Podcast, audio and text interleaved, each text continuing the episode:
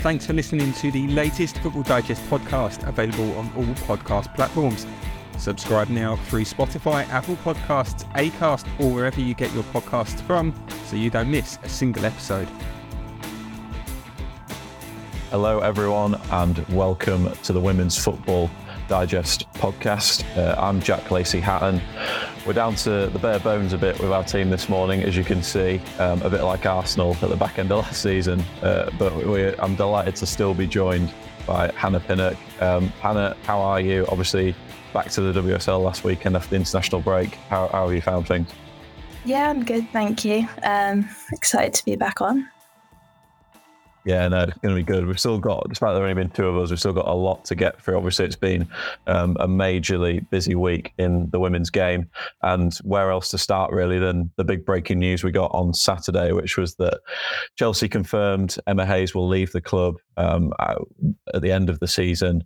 Will take her up to, to 12 years her time at Kingsmeadow um, obviously a shed load of trophies and success during that time. But yeah, a, a, surprise, I think, in terms of the timing of the news more than anything. So, uh, Hannah, give me your sort of first thoughts and, and, and reaction when, when you found out that news. Yeah, I mean, just absolutely shocked. I don't, I don't, think that's sort of news that anyone expected on Saturday, not least after Chelsea had secured a 6 0 win against Villa. I think it kind of maybe rocked the, the world of women's football, really. It, it kind of came out of the blue. I think, despite all the kind of rumours or mumblings that maybe Emma was sort of one of the candidates being considered for the US job. You know, I, I, weirdly, I don't think anyone really expected it. Obviously, for so long, you just associate Emma Hayes with Chelsea that you almost felt like should be there forever. Um, so definitely very shocked. Um, not not news that I think anyone expected at all, and um, a difficult one to digest as well. I think you know it, uh, maybe we underestimate just how big of a change that will be for the WSL and, and for the women's game in England. And um, yes, it's, it's definitely one that I think probably will take a bit of time for, for people to really sort of digest and, and understand. Yeah, I, I wondered about that. It's an interesting point because she I think obviously she's she's been there since since 2012, which is yeah that's still a long time, but it almost feels like even longer because I think the women's game has changed so much during that time. It almost feels like sort of I don't know. I, I want to sort of compare with like Alex Ferguson in the men's game at Manchester United sort of era in terms of you you almost can't really remember the club before they took over just because you know Emma's transformed Chelsea just un- unrecognizably. Really, they are the you know the the powerhouse club in English women's football at the moment, and that's primarily down to to her really. Um, so yeah, I think I think it sort of it, it feels perhaps even longer than it is, and and and getting over. I mean, we'll come on to to who might be in for the job in a second, but getting over Emma's departure, I think is going to take some time. Um, obviously, club in the statement said that she's pursuing uh, opportunities outside of the WSL. Um, so and and strongly linked, of course, since as well with the the US women's national job, which I know a lot of people in the women's game still consider to be the, the biggest and best job out there. Um, it'll be obviously that's that's not been confirmed yet, but it looks likely. Um, Hannah, do you sort of see that as a I don't know, is it is it a risk for for, for Emma Hayes to, to to take that job? I mean, obviously the US flopped by their standards were a flop at the, the Women's World Cup in the summer. So, so how much pressure will she be under if if she indeed makes that move? Yeah, I, I, think you're right. It is a sort of highly pressurized job. Obviously, the US are a team that have been so successful and, and demand success at, at, every opportunity, and anything below that is, you know, is, is isn't good enough. Essentially, I think we saw that with with how quick they got rid of the manager after the recent World Cup. So it's definitely a risk, but you almost think if there's anyone that's sort of like capable of, of taking on a task and a job of, of that kind of magnitude, it's probably Emma Hayes. You know, it, there's so few managers out there, at least female managers in, in the women's game that that are better than Emma. Um, I, I, do think she is the best that there is, and obviously, if you're the USA, you, are going to go for the best that there is. So it'll be interesting to see sort of how she sort of copes with um, sort of the the international side of management. Obviously, she's been in club football for so long. She's so used to working with her players sort of like every day. And obviously, you don't maybe get that in, in international football. But in general, maybe, you know, given that she has a young family, that that might be better for her in terms of, of the work life balance. So, you know, it'd be interesting to see if, if that kind of side of things was part of a reason to decide that this was the right time to, to maybe take that step. Yeah, I think I yeah, that's uh, that's something I'd agree with. I think the the work life balance w- will be a factor. I can remember at the end of last season when uh, both in in the FA Cup final and then when Chelsea secured the the league title to to win the double two weeks later. After bo- uh, on both post match press conferences, I think Emma was was in quite reflective mood and sort of seemed a little bit jaded and just tired from the from the exhaustive efforts of the season. I mean, Chelsea played pretty much every game they could have possibly played last season, bar the, the Champions League final, and they only missed out on that by by a, a really narrow margin. I think it was although they've got a, a deep squad and you know she's she's she's, she's prepared to to manage a season like that, I think it might have taken its toll on on uh, on Emma Hayes, and, and obviously she's she's had you know sort of other things in her, in her personal life as well recently, which which can always impact on you. Yeah, like you say that that, that work life balance. Maybe that's what she's she's she's looking for now. Um, and in terms of the the the US, I mean, is is that I, I was wondering, is that sort of the only job that she could have left Chelsea for because conceivably, obviously, the England job uh, looms as well, perhaps. But but then Sarina Wiegman's contracted till 2025. The FA want to extend that contract. I, I don't know, Hannah. I was, I was sort of speculating on this, but but yeah, could do you think there's any other job in world football that she could have left Chelsea for? You're right, um, and that's a very interesting point.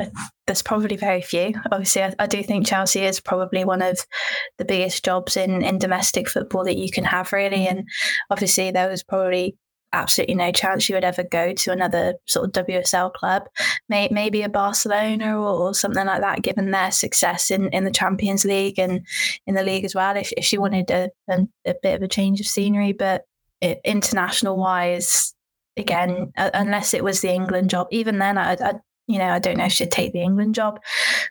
um, but obviously, with Sarina being until 2025 and, and hopefully longer than that, I don't think any England fan really ever wants to see Sarina leave. So, um, the England job was probably always going to be a little bit out of touch for her, at least for, for the foreseeable future. So, I, I do think it, it in the, in the grand scheme of things, probably at this moment in time was the only job and only opportunity that, would have come away that would have persuaded her. Maybe if there was a big opportunity in the men's game, maybe you know a, a Premier League club or, or, something like that, then maybe that could have been um, a, a, possibility. But um, women's football wise, absolutely, it was probably the only opportunity, and, and just I guess unfortunate for Chelsea that that it's come at this time.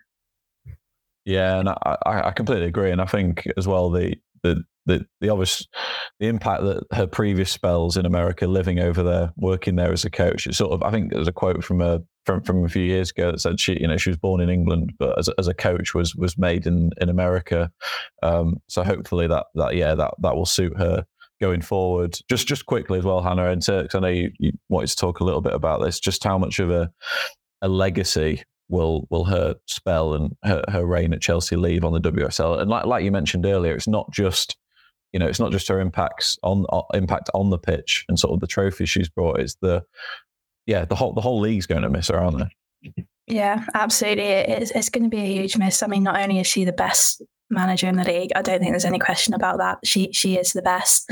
Um, but she's kind of all we've known, like we sort of talked about earlier. Obviously, you know, I would have been like 11 or 12 when, when she took charge of Chelsea, and I'm nearly 24 now. So, you know, she she's all I've known, you know, following women's football over the years. And, and like you said, it's not just the trophies and the sheer number of trophies that she's won, it's everything that she's achieved off the pitch. I mean, she is one of the key reasons why the game has grown as much as it has over the last decade. You know, everything that she's done off the pitch in terms of driving standards and, you know, speaking out and demanding better. And, you know, she, she is a big reason and, and the game is a lot you know has to thank her a lot for, for what she's done. So yeah, it, it is going to be a huge miss, and but I'm sure there'll be a lot of people watching on and maybe supporting the US a little bit more than than they normally would, just because it's you know every she's the kind of manager that you just want to see be successful because because she deserves it.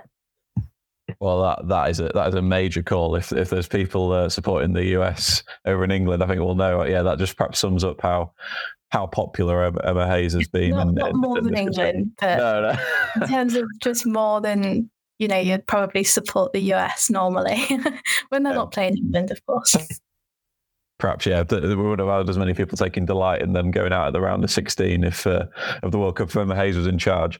Um, in terms of obviously now as well, we're in this unusual situation where Chelsea have now got to to go through to the rest of the season. I mean, obviously, I'm yeah, I'm sure Emma and, and the club have, have worked together to to announce when this was when this news was going to come out, even though it was a bit of a surprise for us who who, who cover the game.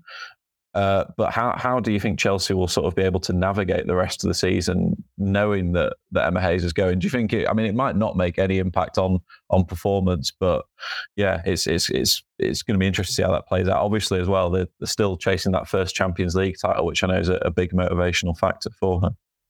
Yeah, I, I don't think it'll have too much of an impact this season. I think largely just because of who Emma is as a person. She won't let it. She won't let outside noise or, standards drop because of it. I think if anything, the the impact we'll see on Chelsea will probably come next season and you know sort of in the recent years to follow. I think you mentioned Sir Alex Ferguson earlier and and sort of you know you. He, that's all you remember sort of from Man United growing up and sort of since he's left they've kind of really struggled to to nail down a, a solid manager they've had quite a few managerial changes since and, and they've never quite been able to to replicate that really so it'll be interesting to see how Chelsea now go about you know we'll talk about potential replacements but how they do go about sort of bringing someone in that can almost create that same kind of, of legacy and, and build that kind of success. So, um, particularly as well, you know, a lot of players have come in to play for Emma, and a lot of players are there for Emma. So over the summer, if there's players out of contract or in terms of transfers,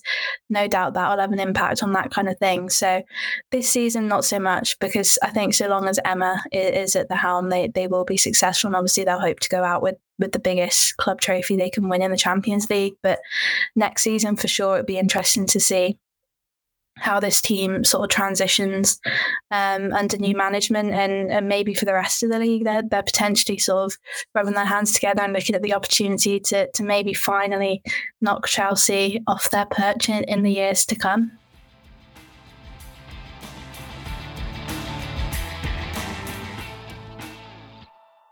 Yeah, definitely. Uh, I, I, agree. It's never going to be easy, is it? That transition after after a manager has been there so long, let alone one as successful as as Emma Hayes. A good. I think it's good for the US as well that they've kind of they've looked at that World Cup campaign and perhaps thought we are a bit too. You know, they're, they're obviously still one of the biggest women's football nations or soccer nations on the planet, but I think they, they were, it was very inward. Their their World Cup squad had a, had a, there weren't many players playing outside of the league, which is still obviously one of the best in the world. Their previous coach was you know based on his success in that in that league. Um, so it's yeah, it's it's good to see them sort of looking further afield, and and it'll be interesting to see how that works out going forward. Um, in terms of potential replacements for Emma Hayes, obviously a lot of people have immediately been linking Casey Stoney potentially with a return to the WSL. Um, I, I, was interested. I'll be interested to see if, if Paul Green's going to remain at the club because I know he's had a big impact working with Emma as as, as the general manager. And obviously, when when uh, Emma Hayes was on the, the a medical break last season for for a few weeks, he took the team. Um, so yeah, it'll be be interesting to see who is uh, announced as that replacement or whether a USA appointment will be confirmed um, in the next few weeks or so. Let's move on though now from Emma Hayes leaving Chelsea because that news was announced straight after a, 6 0 thumping at, at, Aston Villa, a, a huge, a, a, brilliant result for Chelsea, but a, a, devastating one for Villa, who are still bottom of the WSL, haven't taken a point yet this season. They're now the only team to do that after after Bristol City won at the weekend as well.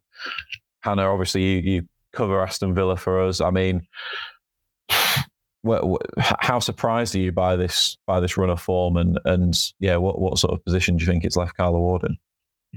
Yeah, I mean, I'm I, I for one am, am surprised just in the sense of I, I genuinely didn't see it coming. I, I, you know, I was genuinely convinced that that they'd be just fine, that they'll be able to sort of kick on, and and and for me, that was largely down to the consistency that they sort of maintained over the summer, both in renewing Carla's contract, keeping a lot of their big players, and sort of only bringing in additions to add quality rather than any kind of squad overhaul. So, in that respect, I, I, genuinely thought they'd sort of pick up pick up where they left off last season, and and unfortunately, that's not quite happened. And it is difficult to, you know, we've spoken a little bit about Villa in the last few weeks on this podcast, and it is difficult to pinpoint exactly sort of why or, or how this has happened, whether or not it's just you know the the players that they had been missing in in Kirsty Hanson after a suspension and, and Kenza Dali through injury.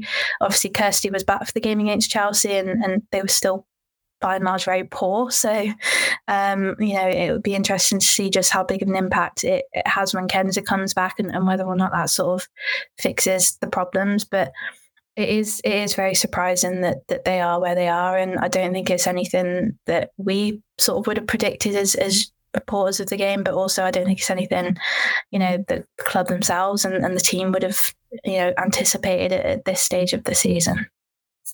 Yeah, and I, I think a lot of a lot of us in the in the sort of press circles were, were, were suggesting it was more going to be a case of trying to push on from that fifth place finish last season and, and maybe challenge the top four. They certainly looked capable in terms of the one-off games against the, the top four last season. Obviously, they, they they played Manchester City three times and, and didn't lose a game and won twice. Um, but yeah, this this season played five, lost five, uh, conceded sixteen, only scored four goals. No, no one's conceded more in the league. I mean. Is part of it just just bad luck? I wonder, and only only because in the games I've watched, I, I watched them on the, the television against Manchester United on the opening day. They can, you know, they, they lost that one right at the death similar story when I when I saw them at the Emirates uh, against Arsenal. I thought they were pretty unlucky to lose that game, really, and they they weren't too bad in that in the defeat at Liverpool. In spells, that they, they'd still created chances in the, the defeat at Liverpool. So yeah, it's, it's as part of this just just bad luck and sort of a, a, a tough fixture run at the start of the season. Yeah, I, th- I, th- I think the fixtures have had a huge sort of part to play in terms of their form. Obviously, they've played three of, of the top four in, in their opening five games, and, and that's not easy. Um, they did look good by and large against United. Obviously, like you said, there it was sort of two stoppage, well, two very late goals that that clinched it for for United, and then obviously against Arsenal as well. That was probably just absolutely heartbreaking in terms of leading for as long as they did and, and conceding to pretty much at the absolute death to lose it. And it's it's tough because obviously you know they they took the lead against Tottenham, but they weren't able to see it out. Spurs very quickly got back into the game and, and got a foothold on it and were in complete control pretty much for for most of the second half. So I, I think that it, for me, it's probably the performances against Liverpool and Tottenham and Chelsea as well that, that were the most disappointing. I thought against United, they looked really good. I thought against Arsenal, for the most part, they, they looked really good as well. So uh, I, I do think it is a little bit of um, misfortune. But for me, um, it's the next three games that are absolutely crucial and I think will be the clear indicator as, as to where they actually are because you know, essentially now they've got three games that aren't interrupted by sort of a game against the the top four. They've got three quite winnable games coming up in sort of Bristol City, West Ham, and, and Everton teams that are in and around them, and um, it's a huge opportunity for them to to sort of pick up points. I think if they can get at least seven points from nine um, in the next three, then I think that could be the sort of catalyst that they need to really sort of push on from here on out. But obviously, if they don't, uh, I think the the reality at that point kind of hits that at that point, I, I do think they're in a relegation battle. Um, you know, I, I think you can't really get to the end of November with zero points and, and not be in a relegation battle. So the next three games, I think, just will be you know about as must win as, as it could possibly get for Villa. And um, you know, we we uh, I feel like we've kind of given them a bit of leniency in terms of that tough fixture run that they've had, but now they have three winnable games, and they need to go out and get those results now.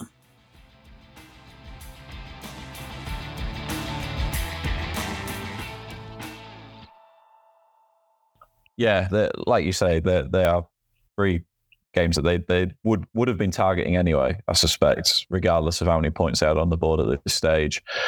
West Ham and, and, and Bristol City. I mean, Bristol City first up this weekend. They're they're both away from home, so so they will be tricky. But I, I agree. I, I think if you if you come out of those two games still on on zero points or even a point, it's it's going to be very hard to to avoid a relegation battle. Um, they've also, of course, got Conti Cup in this time as well. They got they got Sheffield United and and then Blackburn in a couple of weeks in the Conti Cup, two championship clubs. So you, you would like to think that they'll, they'll get some some wins on the board across both competitions. There's a, there's a great opportunity for them to do it. Um, I mean, you, you, obviously cover Villa, you know, week in week out, Hannah, and, and you're sort of at the at the, at the press conferences. How, do you sort of see Carla Ward's position in terms of perhaps uh, you know I don't, I don't think there's a there's a array of people sort of calling for her head already, and and Emma Hayes was asked about um, Carla Ward's position in, in her pre-match press conference and was like said it's just you know it's it's totally ridiculous to even be talking about a manager's position at this stage of the season. Um, but but yeah, sort of with as, as, someone who covers the club, how do, how do you sort of get a, get a feel for things at the moment? Yeah, I think it's it's a tough one, and to be honest, even I'm in in two minds about it. Really, at the moment, I think for a long time I felt any talk about it, like you said, is is completely premature. I think if any manager has done enough to warrant time. it's Carla Ward. Obviously, what Villa achieved last season in terms of their league finish, obviously reaching the FA Cup semi final and, and pushing Chelsea sort of all the way in that as well. Um, it, it, was an outstanding season, and, and that was sort of led by obviously not just Carla, the players on the pitch as well, but but she was in charge of that, and I think the club recognised that by by sort of offering her that new contract at, at the end of the season. So. uh, she does deserve time to sort of put it right. But I think the difficult thing with the WSL, um, I mean, I know Emma says it's a little bit too early to be talking about that, but we have seen managers sacked at this point of the season in, in years gone by. So it does happen. Um, and I think that's largely because of, of kind of just how short the season is in, in terms of like the number of games. There's only 12 teams in the league, 24 games. Sort of if you don't or if you go on such a bad run, you, you, know you're kind of in fight or flight mode quite early on. And I think back to Leicester um, last season. Obviously, I at the time thought them sacking Lydia was too soon, um, and I kind of felt that as well when obviously the first results under Willie Kirk didn't quite go as planned, but you sort of look back on it in hindsight and it was probably a bit of, of a masterstroke from the club really in, in terms of the timing of it because it took Willie Kirk those first sort of few months to really implement his plan, his strategy and, and the way that he wanted to play. He said already that, you know, he said before that sometimes when he was sort of trying to explain what he wanted them to do, the players looked at him as if he had absolutely sort of lost his mind. So in terms of implementing that, it, it, took a few months and we didn't really see the best of, of, of, Leicester until January. So it's one of those things where the longer you leave it, sort of the less almost chance you give yourself to sort of bring in a manager that can actually really turn things around. So it, it's probably a bit of a headache for, for the club at the moment in terms of weighing up, giving her the time that she deserves, but also having to think about the club's position and, and a potential relegation battle. Um, if things don't pick up. So personally, I'm, I'm confident that these next three games should should go Villa's way in, in, in terms of results because I do still think with the players that they've got and, and I do still think Carla's the right person for the job largely as well because I, I don't think there's any managers really out there at the moment that I think could come in and, and do as good of a job as she has. Um, so it, it, it's definitely an interesting one. I, I think, it, you know, the very least, these next three games will, will probably decide it. I think if they come out of that Everton game at the end of the month still with zero points, I, I do think at that point the club probably will feel like they have to take some kind of action. Um, just because as well, you know, you, you, at that point you're almost halfway through the season. So um, but again, if, if, if they can get some results on the board in the next few weeks, then I think it, it kind of she should be safe. And and I'd like that to be the case because like I said, she she deserves the time and then you never want to see a manager that's been so successful with a team sort of lose their job at any point, let alone sort of, you know, quite early on in the season. So Yeah, and I, I think as well, as long as she's got the support of sort of those, because it's a very senior dressing room at Aston Villa, isn't it? Something we've, we've picked on before. You know, they've got real experience there. Rachel Daly, Lucy Staniforth, Jordan Nobbs. These are these are really like senior experienced pros who have who've been around the game a long time. So I think as long as she's got their support, then I'd I'd, I'd definitely back Villa to be able to turn this around. I did suggest a few weeks ago on this on this podcast that potentially I wondered whether Rachel Daly's season last season was was perhaps a little bit of a, a, a freak season and whether it's something she could replicate. And I, I, hope she sort of proves me wrong in that sense and and she gets back sort of to, to those levels of goal scoring she showed last season. But obviously, to be fair, the, the problems are, are deeper than just in attack. You know, you conceding six goals to anyone. Yes, Chelsea are very strong, but conceding six goals at home is is a worrying sign. So yeah, hopefully Villa um, can make the most of that opportunity to turn things around over the next few games. Um, we should also mention uh, the game I was at on on on Sunday, perhaps the the other big game of the previous weekend of WSL action.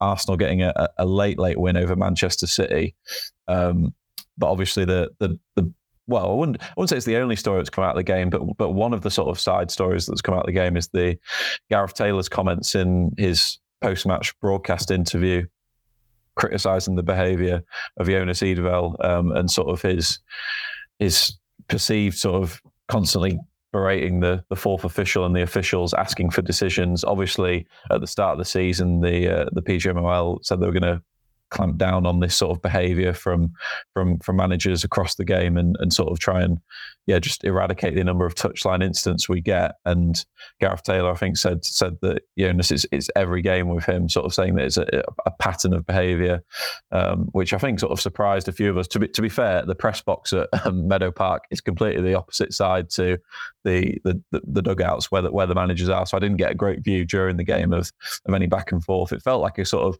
quite a feisty competitive game, as that they always seem to be between Arsenal and Manchester City. Um, but yeah, nothing. It was sort of a, a, bit of a surprise for us. I think leaving the stadium, seeing that that, that Gareth had, had, said that. But obviously, it, you know, we, we often, as as you know as well, Hannah, in this game, we want managers to be to be honest and and be authentic in their in their post match reactions. Often they're not. And uh, and Gareth certainly was on Sunday. That's what he felt at the time, and he's he's you know he's explained his his comments since. But but yeah, what what did you sort of make of that, and sort of I don't know. Was it was he right to criticise the behaviour? Is it something we should be worried about in the in the women's game? Touchline behaviour of, of managers. Yeah, I, I, think in general, you know, you think about the Premier League with some of the touchline behaviour of certain managers. Some just, you know, are constantly in the fourth official's ear. But I, I, am kind of in two minds about. I, I found it a little bit strange, uh, more so because I don't think there was any sort of clearly Gareth has seen or heard something that he's he's not happy with. I, I don't think he would have sort of made those kind of comments as sternly as he had w- without seeing something that he doesn't like. But at the same time, um, he, he's not the one that needs to decide whether or not Jonas is essentially bullying the, the, officials because ultimately, if you know, and, and it's sort of come out since that the officials haven't reported anything or in any sort of their post match debriefs, they've not sort of flagged anything that that you know Jonas stepped out of line. So it, it, it's weird in a way because you're, you're, struggling to pinpoint exactly, you know, what what Jonas did wrong, and if, if the officials haven't sort of taken any problem with it, then then sort of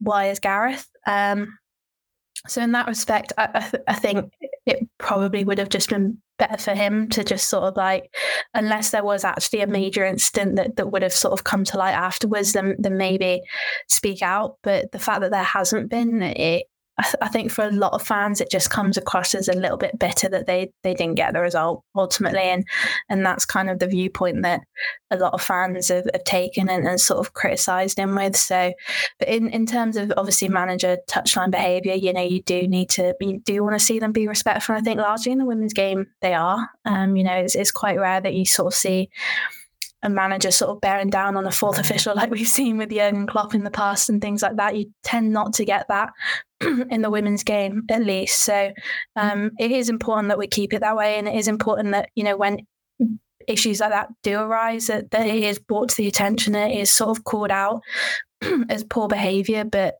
obviously, I feel like that's more for the officials to to sort of report in and sort of go to the FA with that kind of thing rather than opposition managers, if that makes sense. Yeah, no, that's that's understandable. I think definitely, and it, it like I say, it didn't feel like an over the top you know, didn't feel like anyone was crossing the line during the game. There were there were a number of yellow cards for, for both teams, but Jonas Eidevall wasn't booked. Um, obviously, neither was Gareth Taylor.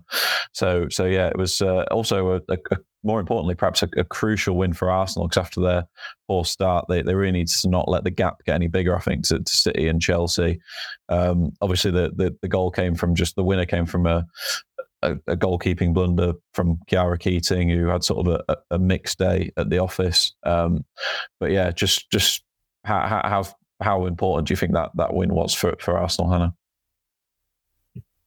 Absolutely massive, especially given the sort of hit and miss sort of start to the season that they've had in, in terms of not picking up results. So for them, I, I think to to get such a important win against one of their sort of closest challenges is is absolutely massive and sort of maybe the the catalyst that they need to sort of hopefully kickstart their season from from here on out. Yeah, no, I agree. Huge win for them, and uh, yeah, it leaves Manchester City now uh, on ten points alongside Arsenal, both chasing Chelsea. Um, that's it for today. Uh, we're out of time, but Hannah, thank you so much for joining me on the Women's Football Digest, and we'll be back next week. Thank you.